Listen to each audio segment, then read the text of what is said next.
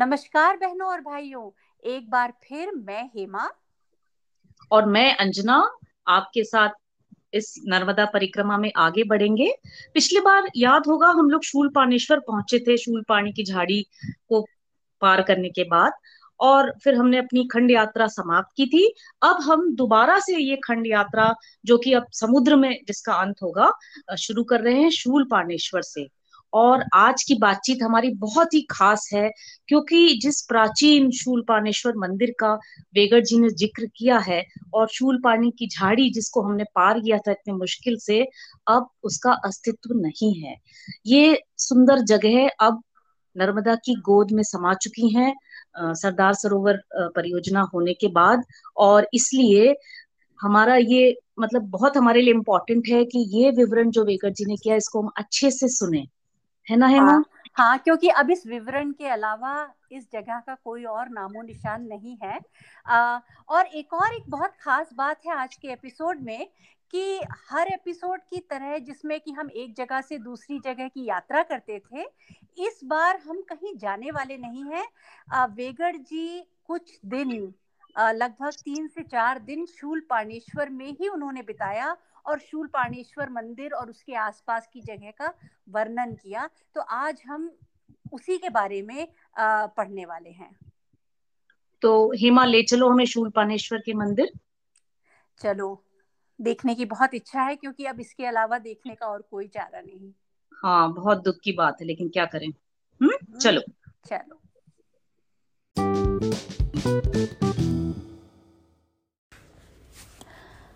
मध्य प्रदेश से गुजरात में क्या आ गया हूँ?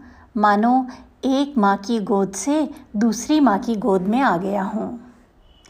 मेरे पिता गुजरात के एक गाँव से आकर मध्य प्रदेश के जबलपुर में बस गए। मेरा जन्म जबलपुर में हुआ। बचपन में गुजरात आना जाना चलता रहा, लेकिन बाद में कम होता गया और अंततः हम मध्य प्रदेश के निवासी हो गए। मैं हिंदी गुजराती दोनों जानता हूँ, लेकिन मेरे लड़के हिंदी ज़्यादा और गुजराती कम जानते हैं।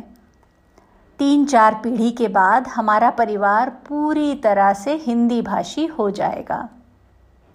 शूलपाणेश्वर के मंदिर के पुजारी त्रिवेदी जी मूलतः मध्य प्रदेश के हैं, गाडरवारा के नज़दीक के एक गाँव के।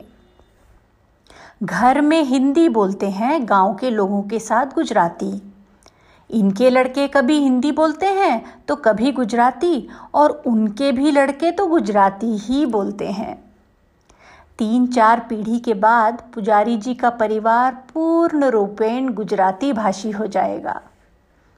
हमारे देश में इस प्रकार के आंतर प्रवाह सदियों से चलते आ रहे हैं और देश की एकता को सुदृढ़ करते रहे हैं। भविष्य की पीढ़ियाँ पूरी तरह से नए प्रांत की हो जाएँगी फिर भी उनके मन में अपने पूर्वजों के प्रांत के प्रति प्यार की कुछ न कुछ भावना तो बनी रहेगी। फिर मैं तो बचपन में गुजरात में रहा हूँ, उसके स्कूलों में पढ़ा हूँ, उसकी धूल में लौटा हूँ। गुजरात की भूमि को देखकर यदि मैं आंदोलित हो उठा हूँ तो यह स्वाभाविक ही कहा जाएगा। शूल शूलपाणेश्वर का पहाड़ी एकांत मुझे पिछली यात्रा में ही भा गया था।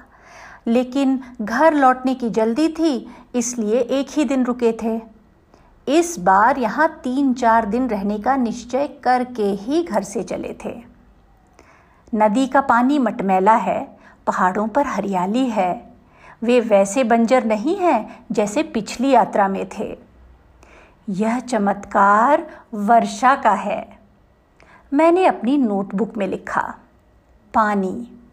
जब समुद्र से आता है तब बादल, और जाता है तब नदी कहलाता है। बादल उड़ती नदी है, नदी बहता बादल है। बादल से वर्षा होती है, और वर्षा इस धरती की शाल भंजिका है। उसके पदाघात से धरती लहलहा उठती है, और जब वर्षा नहीं होती, तब यही काम नदी करती है।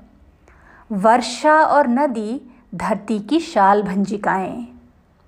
विचार और कर्म, कल्पना और यथार्थ, आत्मा की शाल भंजिकाएँ हैं। इनके पदाघात से आत्मा पल्लवित, पुष्पित होती है। बादल धरा पर उतरकर सार्थक होता है, विचार कर्म में परिणत होकर कृतार्थ होता है। बाद में मैंने ये पंक्तियाँ अपने एक कवि मित्र को दिखाई थीं। उन्होंने देखते ही रद्द कर दिया। कहने लगे, तुम तो उपदेश देने लगे। कविता में उपदेश नहीं होना चाहिए। मैंने कहा, तुम्हारा यह उपदेश कि कविता में उपदेश नहीं होना चाहिए, मुझे शिरोधार्य है। जानता हूँ, कुकवि होने से कवि ना होना अच्छा है। कविता को कवि के पास उसी तरह आना चाहिए, जैसे वृक्ष पर पर्ण आते हैं। वह सहज साध्य हो, प्रयत्न साध्य नहीं। वरदान की तरह मिली हो।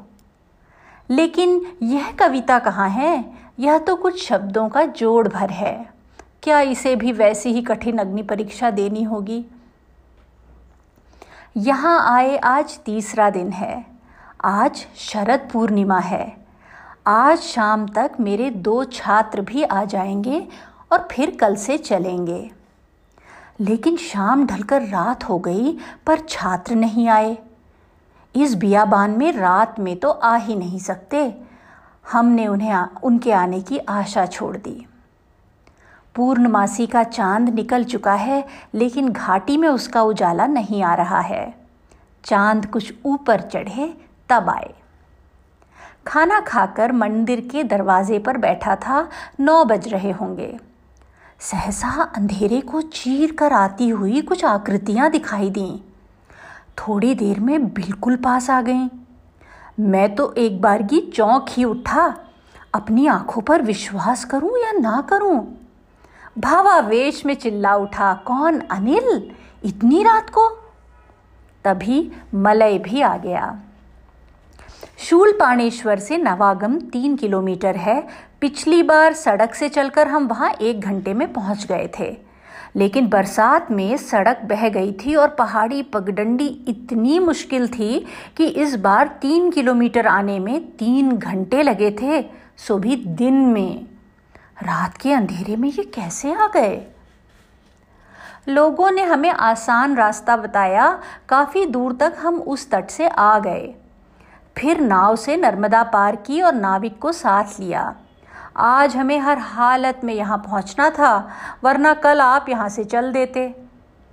हाँ लेकिन मैं कल भी तुम्हारी बाट चूहता। कल ना आते तो परसों चल देता। तो कृपया परसों ही चलिए। हम इतने थक गए हैं कि कल चलने की हिम्मत नहीं। ठीक है, परसों चलेंगे। अब मैं निश्चिंत हो गया। निश्चिंत होकर नर्मदा तट चला गया। चाँद ने अपनी जादू की पिटारी खोल दी थी और चांदनी धार बांधकर बरस रही थी। कभी उस आसमानी जादूगर को देखता, कभी चांदनी से नहाती पहाड़ियों को देखता तो कभी चांदी से झिल मिलाती नदी को देखता। नयनों को ऐसा उत्सव फिर कब देखने को मिलेगा? पिछले तीन दिनों से मैं चाँद को बारीकी से देखता आ रहा था। जो चाँद कल एक अनगढ़ सा लग रहा था, वो आज सुगढ़ और परिपूर्ण हो गया है। अब वह हर तरह से सुगढ़ और संपन्न नज़र आ रहा था। संपन्न तो इतना कि कहीं अपनी ही चांदनी के भार से टूट न जाए। मुझे लगा, चाँद आज बहुत धीरे धीरे चल रहा है। उसे शायद पता चल गया है कि आज उसके भीतर का समस्त अमृत छलक छलक कर बाहर आ रहा है। वह शायद अधिक से अधिक समय तक इस अमृत को लुटाते रहना चाहता है। धरती पर किसी वरदान की तरह चांदनी उतर रही थी। घाटी को चांदनी से लबालब भरते देखना कितना अच्छा लग रहा था। मुझे लगा, यह कितनी अजीब बात है कि चाँद का प्रकाश उसकी अपनी चीज़ नहीं। सूरज की धूप ही चाँद के धरातल से टकराकर चांदनी बन जाती है। तो चाँद सृजक नहीं, अनुवादक है। वह धूप का चांदनी में अनुवाद करता है। पर कैसा दिव्य अनुवाद। धूप में वो माधुर्य कहाँ, जो चांदनी में है? चाँद को अनुवादक कहूँ, अनुगायक कहूँ या अनुसर्जक कहूँ, यही समझ में नहीं आ रहा। जो मूल वादक की कृति की लय और छंद को बरकरार रखते हुए, जो उसे एक भाषा से दूसरी भाषा में ले आए, वही है अनुवादक। किंतु अनुवाद वाली मेरी यह उपमा आधी सच है। अनुवाद दोनों ओर हो सकता है। लेकिन धूप का चांदनी में तो अनुवाद हो सकता है, पर चांदनी का धूप में नहीं। वैसे ही जैसे दूध से दही तो बन सकता है, पर दही से दूध नहीं। तो चाँद के पास ऐसा कोई दिव्य रसायन है, ऐसा कोई जामन है, जिससे वह धूप को चांदनी में रूपांतरित कर देता है। बेचारा सूर्य, उसके पास ऐसा कोई जामन नहीं। देर रात बीते जब लौटा तो मंदिर का दरवाज़ा बंद हो चुका था, लेकिन लकड़ी के इस बड़े दरवाजे में एक खिड़की थी। पुजारी जी ने वो भेड़ कर छोड़ दी थी, बंद नहीं की थी। उसी से अंदर आया तो मेरे साथ नदी का शोर भी घुस आया खिड़की बंद कर दी तो शोर बाहर रह गया। मंदिर के ठीक सामने है देव नदी, एक नन्ही नदी जो नर्मदा से मिलती है। इसी संगम पर स्थित है यह मंदिर। देव नदी की खड़ी और ऊँची कगार पर एक छोटा सा गाँव है। देव नदी में सुंदर प्रपात है। हम ये सब देखाए हैं, पर आज अनिल और मलय के साथ दोबारा जाएँगे। देव नदी की कगार चढ़कर ऊपर आ गए।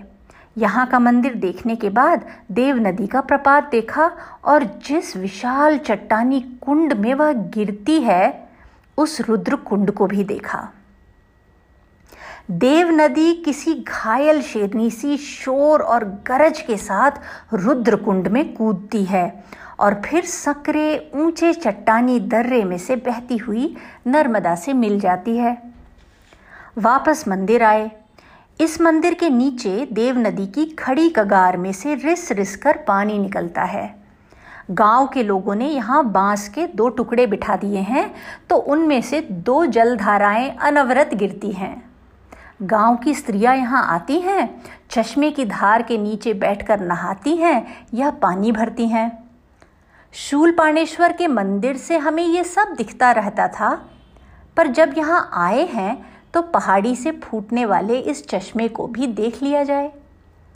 एकदम खड़ी पगडंडी से एक एक कदम नीचे उतरे।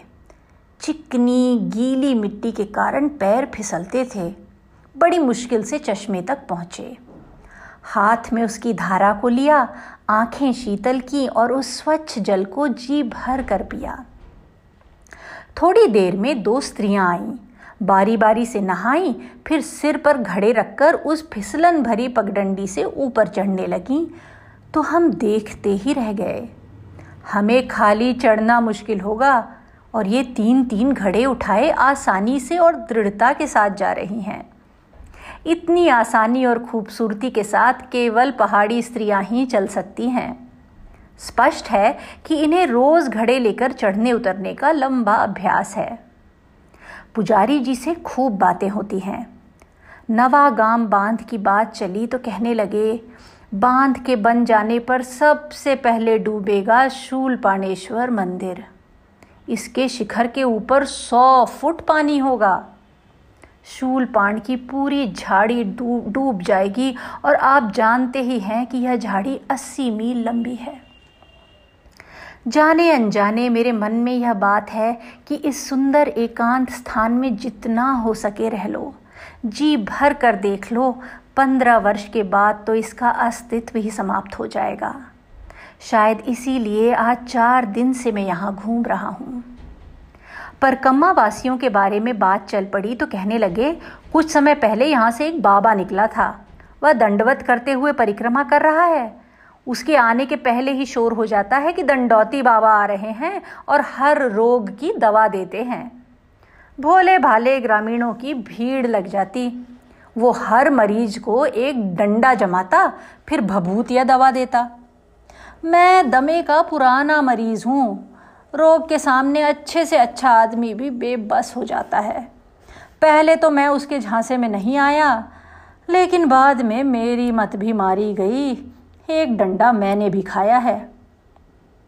कुछ फ़ायदा हुआ? काहे का फ़ायदा? फ़ायदा ना होना था, ना हुआ। जब तक पता चलता कि उसकी दवाई में कोई फ़ायदा नहीं हुआ, तब तक तो वह काफ़ी आगे निकल चुका होगा। अच्छा धंधा कर रहा है। तीसरे पहर हम नर्मदा के ऊपर की ओर काफ़ी दूर तक घूमते निकल गए ताकि अनिल और मलय को झाड़ी की नर्मदा की कुछ झांकी मिल जाए। वैसे झाड़ी यहाँ समाप्त हो रही है, इसलिए पहाड़ियाँ वैसी सघन नहीं, फिर भी कुछ अंदाज़ा तो हो ही जाता है। अनिल तो आगे आगे भाग रहा है। मानो पिछली यात्रा में ना आ पाने की अपनी मजबूरी की क्षतिपूर्ति कर रहा हो। रात को खाना खाकर बैठे थे कि गाँव की भजन मंडली आ गई। प्रारंभिक स्तुति के बाद जो पहला भजन शुरू हुआ तो मैं खिल उठा। मेरा रोम रोम पुलकित हो उठा।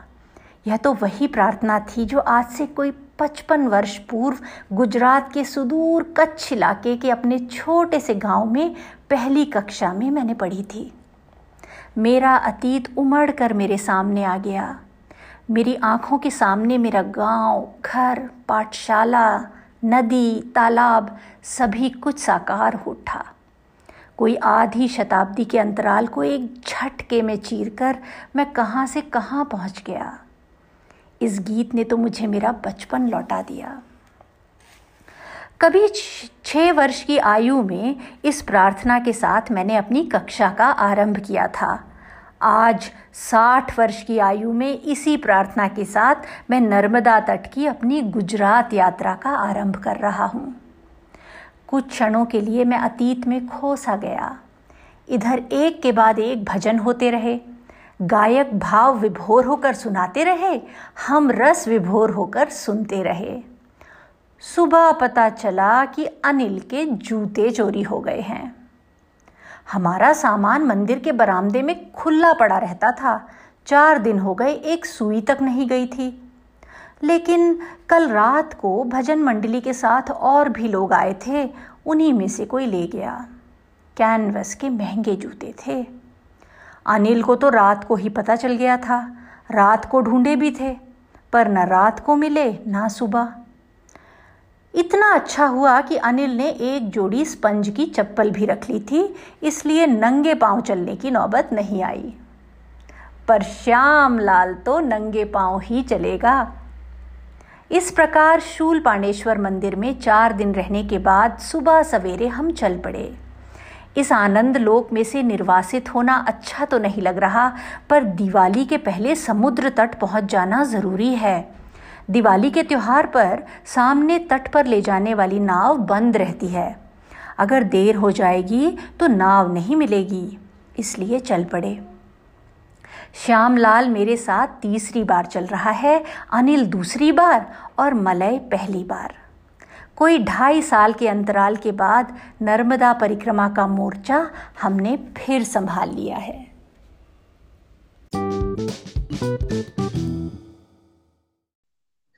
हेमा हमेशा की तरह वेगर जी ने तो वैसे इतने मनमोहक तरीके से और इतनी सुंदर सहज भाषा से हम सबका दिल जीत लिया है। लेकिन कुछ लाइंस हैं जो मुझे एकदम बहुत ही अच्छी लगी हैं। जैसे कि उन्होंने लिखा है ना कि वर्षा और नदी धरती की दो शाल भंजिकाएँ हैं। कितना सुंदर उपमा दी है। हाँ। है ना? हम्म।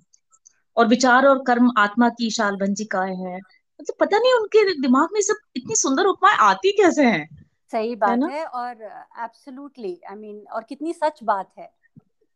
हाँ बिल्कुल जैसे कि मतलब शाल भंजी का जो जिसको भी छू ले उसको एकदम मतलब वो ब्लॉसम हो जाती ब्लॉसम हो तो जाता है हाँ इसी प्रकार वर्षा और नदी जो है वो धरती की शाल भंजी का बिल्कुल सही बात की। हाँ. और और दूसरा उन्होंने जो चंद्रमा के तो खैर हमेशा से उन्होंने चंद्रमा के इतने सुंदर विवरण दिए हैं कई बार हमने पहले भी ये बात की चर्चा की है और इस बार उन्होंने कितना सुंदर लिखा है ना कि चांदनी जो है मतलब धूप को वो चांदनी में परिवर्तित करता है चंद्रमा तो अनुवादक है। कितनी बढ़िया बात करी है है ना? हाँ अंजना जब मैंने वो लाइन पढ़ी ना कि उन्होंने जब जहाँ उन्होंने लिखा है कि वो धूप का चांदनी में अनुवाद करता है तो मतलब एकदम मेरे तो रोंगटे खड़े हो गए। इट वाज सो ब्यूटीफुल है ना? मतलब एकदम सिंपल चीज़ और कैसे वो मतलब लिखते कलम उनकी मतलब जामन वो ना चाँद के पास ऐसा कोई हाँ। रसायन है ऐसा कोई जामन है कि वो धूप चांदनी में बदल देता है। सूरज नहीं कर सकता है तो इट्स इट्स लाइक रियली बहुत ही सुंदर बहुत ही सुंदर सच बात है। वो तो शब्दों से एक चित्र बना देते हैं जो कि you know you can visualise everything बहुत ही मतलब दिल खुश हो जाता है एकदम पढ़ के है ना? और जो तुमने कहा ना कि उनकी जो बातें हैं जिस, जिससे हम बहुत रिलेट भी कर सकते हैं तो शुरू में वो जो उनकी बात थी वो जब वो शूलपाणेश्वर के वो पुजारी जी जो गार्डर वाला मध्य प्रदेश से आके गुजरात हाँ। में बस गए और वो अपने जो फैमिली हाँ अपने फैमिली के बारे में जो बोल रहे थे कि गुजरात से माइग्रेट होके मध्य प्रदेश में आए तो ये कितनी सच बात है आई I मीन mean, हम भी लोग इस बात का एग्ज़ाम्पल हैं कि मेरे पेरेंट्स तो तमिलनाडु से आके मध्य प्रदेश में बस गए और इस बात का और क्या प्रमाण चाहिए कि अगली जनरेशन पूरी तरह हिंदी भाषी हो गई है? आफ्टर ऑल ये पॉडकास्ट हम कर रहे हैं। You know about our love for Hindi. So बिल्कुल सही कह है। ना? आई uh, थिंक हमारे देश में बाकी चीज़ें तो जो है अखबार पॉलिटिक्स उन सबको अगर हटा दें तो ये जो एक्सचेंज है कल्चरल एक्सचेंज और ये it's a beautiful thing the way we have evolve हाँ और मैं तुम्हें एक और इसी मतलब कड़ी में एक बात और बताऊँ ट्रिविया कि हम्म। जो मैं कुमाऊं से हूँ राइट तो हम्म। कुमाऊं मतलब उत्तराखंड का एक बड़ा हिस्सा है कुमाऊं एक हिस्सा है गढ़वाल तो आई एम फ्रॉम कुमाऊं तो इंटरेस्टिंग बात यह है कि कुमाऊं में अधिकांश लोग माइग्रेट करके गए हैं ना प्लेन से हम्म। जो मैदानी तो उसमें से मैक्सिमम लोग जो है वो कोंकण क्षेत्र से गए महाराष्ट्र और कर्नाटक के कोंकण क्षेत्र से और अब देखो मैं मैं आके इधर ही बसी हूँ तो ये तो खैर बहुत पहले की बात है मतलब कई हाँ. पहले की लेकिन हाँ. अब कितने सारे लोग इधर हैं तो वही जो तुम कह रही हो ना कि हर क्षेत्र में भारत के कई जगहों पुराना इतिहास है माइग्रेशन का है एब्सोल्युटली एब्सोल्युटली पर हाँ वही है पर अल्टीमेटली हम सब हैं भारतीय पर हाँ. अपना अपना कल्चर्स लेके आते हैं है ना हाँ, जैसे तुमने वो मांगे पचड़ी बताया था ना हाँ. कि वो एक्चुअली हाँ। एक बचपन की याद भी मुझे इस एपिसोड में आई शरद पूर्णिमा इनके साथ तो हम काफ़ी सारी शरद पूर्णिमाएँ मना चुके हैं आ, हाँ, लेकिन हाँ. इस बार उन्होंने वो शरद पूर्णिमा के चाँद में अमृत का भी उन्होंने ज़िक्र किया तो हाँ. मुझे याद आई कि मध्य प्रदेश में तो ये ट्रेडिशन था कि शरद पूर्णिमा हमारे यहाँ कॉलोनीज में पूल डिनर हुआ करता था और खीर बनती थी जो कि रात में 12 बजे तक खुली रखी होती थी उसमें अमृत कहते हैं कि शरद पूर्णिमा के दिन रात को चाँद से अमृत टपकता है और वो सफ़ेद पदार्थ में उस ज़्यादा आता है तो खीर बनती थी और हम लोग रात को 12 बजे के बाद अमृत वाली खीर खाते थे। तो मिट्टी के बर्तन में हाँ। मिट्टी हाँ. के बर्तन में तो इस बार मैं सोच रही हूँ कि मैसूर में कुछ दोस्तों को इकट्ठा किया जाए और शरद पूर्णिमा को खीर खाई जाए। बिल्कुल बिल्कुल तुमको बनानी पड़ेगी और क्या पता उस दिन मतलब मैं भी पहुँच जाऊँ मैसूर अरे वाह हाँ। तो ये बात तुमने बहुत अच्छी कही और अब शरद पूर्णिमा तक देखो हम कहाँ पहुँचते हैं इस यात्रा में अपनी शब्द हम्म। परिक्रमा में हम्म। वेगड़ जी तक पहुँचना चाहते हैं भरूच तो अब पता नहीं हो सकता है हम भी दिवाली तक भरूच पहुँच जाएँ और अपनी शब्द परिक्रमा का समापन करें थोड़ा मन में मिक्स्ड फीलिंग्स हैं है ना खुशी भी है कि हम उनके साथ पूरी परिक्रमा कर पाए दुख भी है कि अब ये समाप्त हो जाएगी। तो आज हम इतनी ही बात करते हैं अब अगली बार देखते हैं। चूल पानेश्वर के बारे में और कहानी सुनेंगे। हम्म? ठीक है तब तक के लिए मैं हेमा। और मैं अंजना आपसे लेते हैं विदा। बाय।